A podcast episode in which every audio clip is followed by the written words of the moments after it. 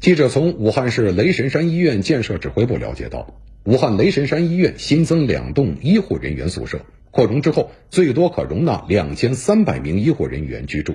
来看看，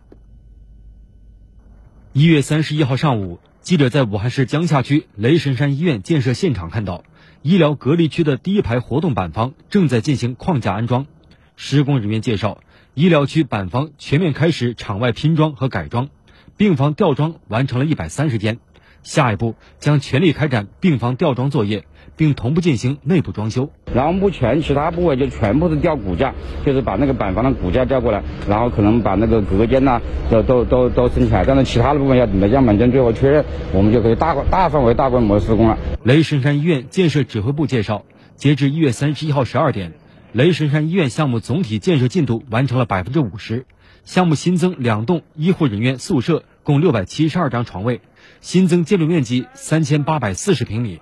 扩容后医护人员生活区总建筑面积达到一点三万平米。啊我们在这个后面又增加了一个新的医护生活区，啊，一共这这边是增加了六百七十二个床位，包括这边有是总共我们现在可以容纳到两千三百个人。目前七百名各专业管理人员，近五千名施工人员。一千一百余台挖机、吊车等各类机械设备在场二十四小时施工，医疗隔离区场地基础已全部完成，十二万平米防渗涂膜基本铺设完成，建设用地穿上了防护衣，不让一滴污水渗入地下。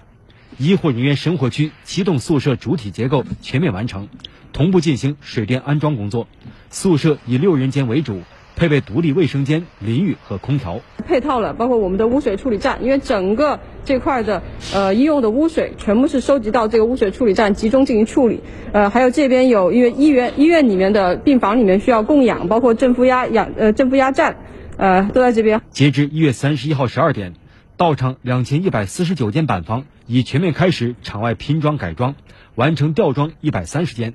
下一步将全力开展板房吊装作业。影响环境安全和疫情控制的质量问题，坚决反攻。